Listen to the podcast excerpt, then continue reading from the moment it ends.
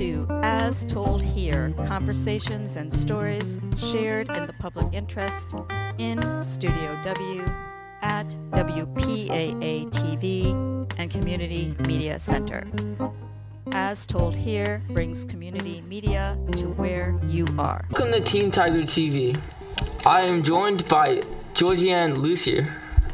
It's great to have you here. Thank you. What was your original inspiration for Midlife Matter? I had self published a book called 55 Plus Unite based on an experience I had of losing a job at 55 and then having to, you know, get back into the job market at, during an economic crash. And I really was inspired with the idea that women can support women rather than be catty or discouraging. It's hard to self publish, it's an uphill climb. Yeah.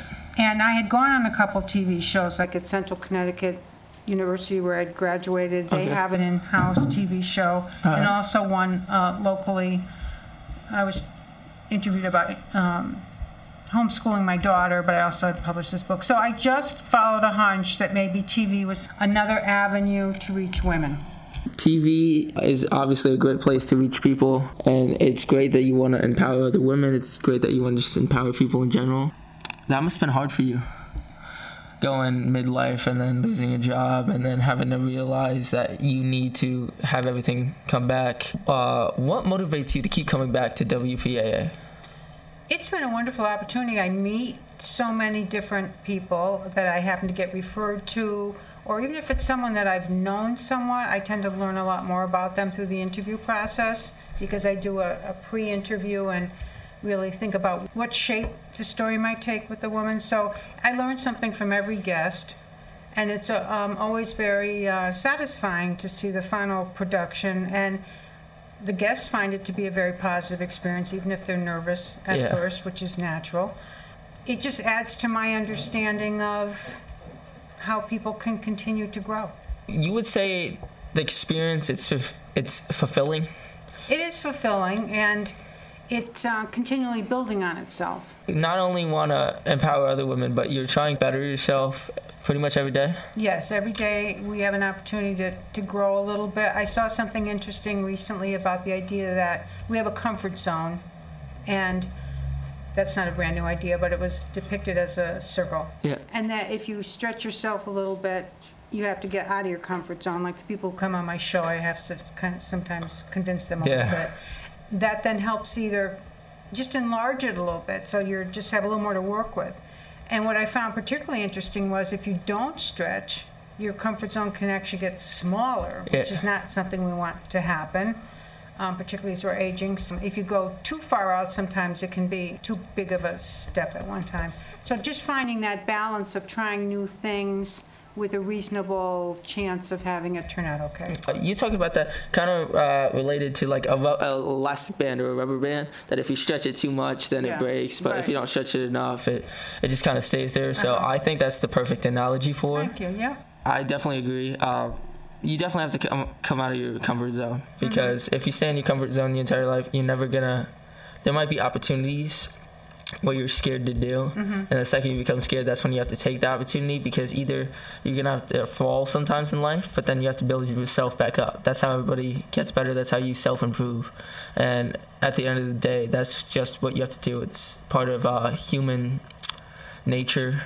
You just have to fall down and get back up. So. And a uh, lot of my guests echo that. They talk about different obstacles that they've run into, some of their own making, some that totally take them by surprise, some things that were outside of anybody's control, and how they responded. And, and again, very importantly, who came, who are the helpers who will come and hold space with you or Yeah. just um, offer some advice or some support. And very often it's women helping women. That's uh, just goes back to the end of the day that you always have to have a good friend. Mm-hmm. Would you personally say that you're the type of person that uh, a close circle, like a small circle of two to three f- close friends? I think I have friends in different kind of bubbles, and it um, changes over time, and that's one thing that um, we have to deal with. You, if you change jobs, you move, you, your circumstances, you know, become different. Sometimes friendships that were based on one thing, like say your shared work experience, doesn't Yeah. translate to what you're doing next. Exactly. But you want to, again, just wish each other well and, and be supportive as possible. So I would say I've, I've had the good fortune of just having friends for many, many years from different areas of my life, and I make friends pretty easily. Yeah, you're a very talkative person. You're a very uh, upfront person, and a lot of people like that. Uh, I know personally, I like talking to people like that. It makes uh, conversation flow easier. It just you feel more comfortable talking that way when somebody's just kind of upfront and uh, a very talkable and likable person. Whose interview style has influenced your approach to making your own show? I do tend to watch women, um, especially since I've been doing this show. Like, say, I'm Maria Bartiromo. I'm not so much a finance person, but I'm always interested in how women kind of present themselves and engage others. But I don't particularly have any one person. I have a background in human resources, so I've done a lot of interviewing in my career, and I had women that I worked for, and that doesn't exclude men necessarily, but I just decided I had the liberty to focus on women, which is great about doing your own thing. And I try to pick up, you know, ideas about the best way to engage people and give them, don't talk over them, because, you know, you get excited sometimes and you want to build on what someone's saying, but then that can break their chain of thought. So I had to really learn to be more like listening and let the person maybe have a little bit of a space where it's not necessarily comfortable, you don't know where it's going next. And a lot of that is the tempo with the interview. I was pointing out that I tend to try to time the different sections of the interview, so, because I know I have 28 minutes generally Yeah. to work with. So sometimes people start off talking more s- deliberately, slowly, and then they get more comfortable, and then they really start talking a lot more, and I'm thinking, do we have enough time to finish this? So it's a little bit like dancing.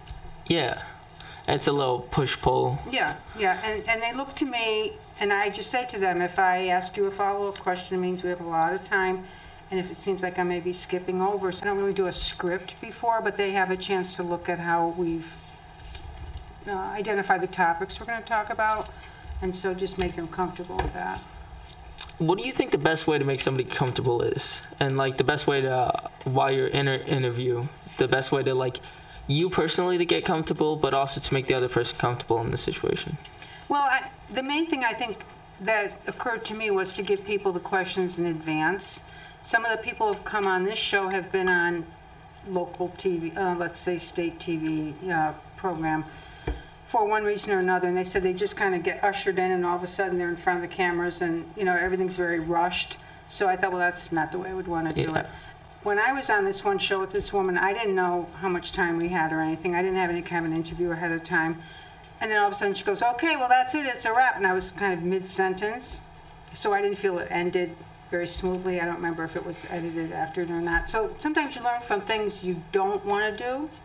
And so I find that by um, developing a rapport with the person before the interview, on the phone or in person, having lunch or whatever, and then doing the outline, and then they get to, typically people are happy with the outline I come up with, but it's an opportunity for them to look at it. Some people write out all their answers, not too many. Some haven't found it, they haven't looked at it since I sent it to them. So everyone, I try to watch people's styles too. If you could interview anyone living or dead on your show, who'd it be? Who is your dream interview per- person that you'd love to just sit down, and have a conversation with, Oh, and that's a very big it? question. Living or dead? Well, actually, some of the people I admire the most that I've learned about more recently are men, like Winston Churchill. I think he was a man of his time. He had a career that was up and down, but he was the right person, I think, to help kind of save democracy. So Winston Churchill is one person that, to mine, I think he was kind of a crusty fellow to, to talk to.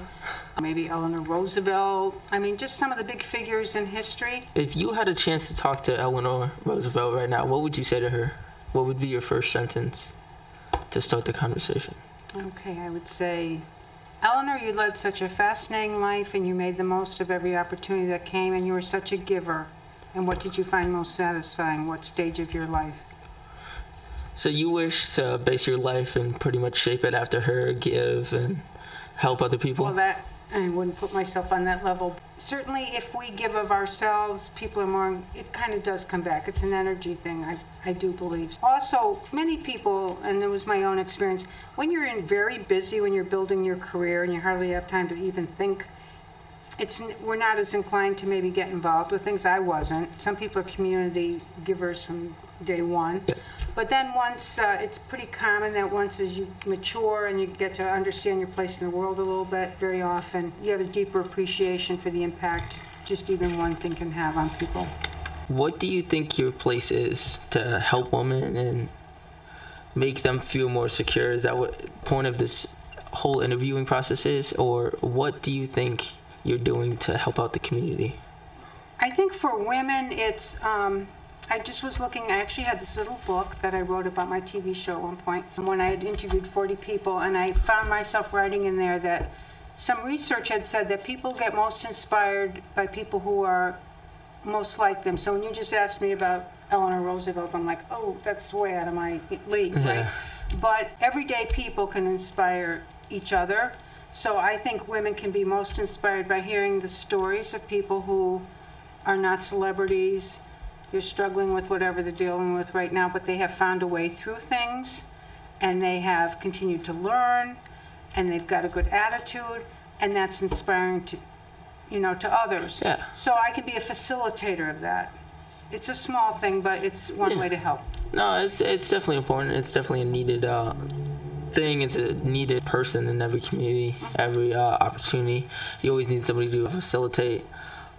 If your show could blossom in any way, social media, t- like bigger TV, what would you rather have? Would you rather have it blossom through social media and the internet, or would you rather have it blossom through an actual TV and people tune in and uh, it's on every channel? I, I think social media is where most people are getting their information these days. I mean, TV certainly has its place. People watch different shows. Even podcasts can be very effective. So I don't necessarily have a preference around that. I think it's more the listener's preference. I would just like to have a broader reach by whatever means people would kind of gravitate towards. What are you putting in place to get this larger reach? I don't really have any success goals about the TV show. I, I just started it again more or less on a whim, and I was so impressed with our volunteer exec director. I was like, wow, this lady's really very enthusiastic and talented and smart, and you know, it would be great to work with her. So it just grew and grew, and that's a wonderful thing. Uh, how many people would you say you've interviewed? I think about 85. Uh, how often do you find somebody new and uh, post a new? Uh, Typically. I was doing it once a month when I started, which worked well because, again, there's quite a bit of work involved from my end, again, on a volunteer basis. So you want to make sure you have the space for to do it. There's been different points where it's been a little more active, or there's been a lag, and I thought, well, maybe this has kind of run its course, and then something would happen, and Yeah. okay, pick it up again. S- And then, as I mentioned to you before we started taping, um, during COVID, it was pretty much a hiatus, and so little by little, I, you know, started back this year, which is 2022. I just keep it pretty modest, uh, just within, you know, the way I've been doing it, and just, I mean, sometimes it's actually a little difficult to even get people to come on. Oh, It can get a little discouraging because, for whatever reason, people are intimidated, or they're too busy, or uh, they just don't, they're more of a private person. There's a lot of reasons. It's something I just kind of keep going like the little train that could. Thanks to our local producers and Team Hercules for production support. As told here, conversations and stories shared in the public interest in Studio W at WPAA TV and Community Media Center. As told here brings community media to where you are.